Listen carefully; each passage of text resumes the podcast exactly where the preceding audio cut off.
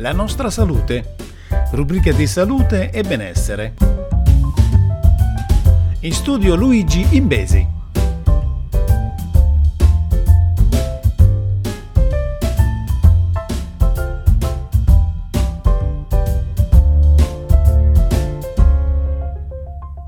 Salve a tutti amici ascoltatori e bentornati sulla Nostra Salute. Andiamo subito alla prima notizia di questa settimana. Asma, esercizio e yoga migliorano la funzione polmonare. Lo yoga e le pratiche di controllo della respirazione in combinazione con l'allenamento aerobico sono esercizi chiave in particolare per le persone asmatiche che cercano di migliorare la funzione polmonare. Lo evidenzia una ricerca realizzata in Cina e pubblicata sulla rivista Annals of Medicine. L'asma, malattia polmonare cronica che colpisce circa trecentotrentanove milioni di persone nel mondo, provoca sintomi come tosse, respiro sibilante e oppressione toracica. In passato l'esercizio fisico era considerato un potenziale fattore di rischio per gli asmatici, perché si riteneva che scatenasse o peggiorasse gli attacchi acuti. Studi recenti hanno invece rivelato che può migliorare la funzione respiratoria, perlomeno negli adulti. Per lo studio è stata condotta una meta-analisi a rete che consente un confronto simultaneo dei risultati di più trattamenti in un'unica analisi, per confrontare gli effetti di più tipi di allenamento fisico sulla funzionalità polmonare degli adulti con asma.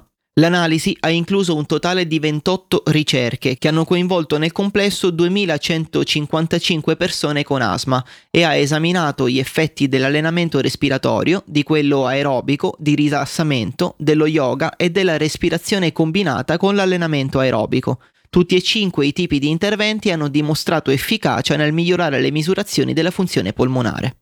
Andiamo alla prossima notizia. trenta minuti di passeggiata con un cane tengono lontano il diabete. Amico sincero, amato, morbido e scaccia pensieri. E questo è il cane per tante persone che hanno scelto di averne uno con sé. C'è un altro vantaggio ad averlo al proprio fianco. Migliora infatti la salute fisica e mentale generale. In occasione della Giornata Internazionale del Cane, ecco una panoramica dei benefici basata su un approfondimento della Mayo Clinic, la rete di settanta ospedali e cliniche in Minnesota, Iowa e Wisconsin. Un primo vantaggio notevole è che i cani ci costringono ad alzarci e muoverci. Uno studio ha rilevato che i proprietari di cani hanno maggiori probabilità di riferire un'attività fisica regolare rispetto alle persone che non ne possiedono. Nutrirli, giocare con loro e farli uscire aumenta infatti i livelli di attività fisica. Ciò migliora il flusso sanguigno, induce la contrazione muscolare e riduce la rigidità articolare. Oltre alla tipica passeggiata, si possono eventualmente integrare escursioni e running nelle uscite con il cane, a seconda della razza. Vi è naturalmente un risvolto importante di tutto questo da considerare nella scelta di un nuovo amico a quattro zampe, se le esigenze di esercizio e i livelli di energia corrispondono ai propri è meglio.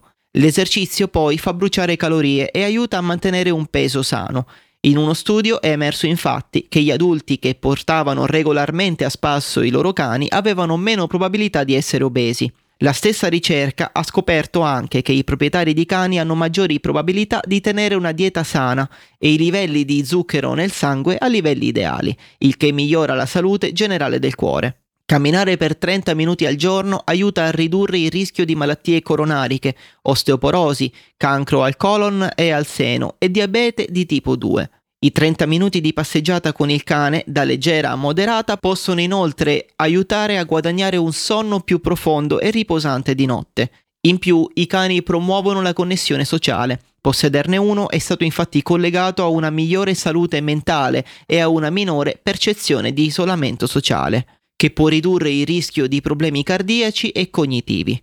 Infine, per chi lavora da casa, un cane aiuta a ridurre lo stress correlato alle attività lavorative, a gestire l'ansia e offre un buon motivo per uscire, respirare aria fresca e fare attività fisica.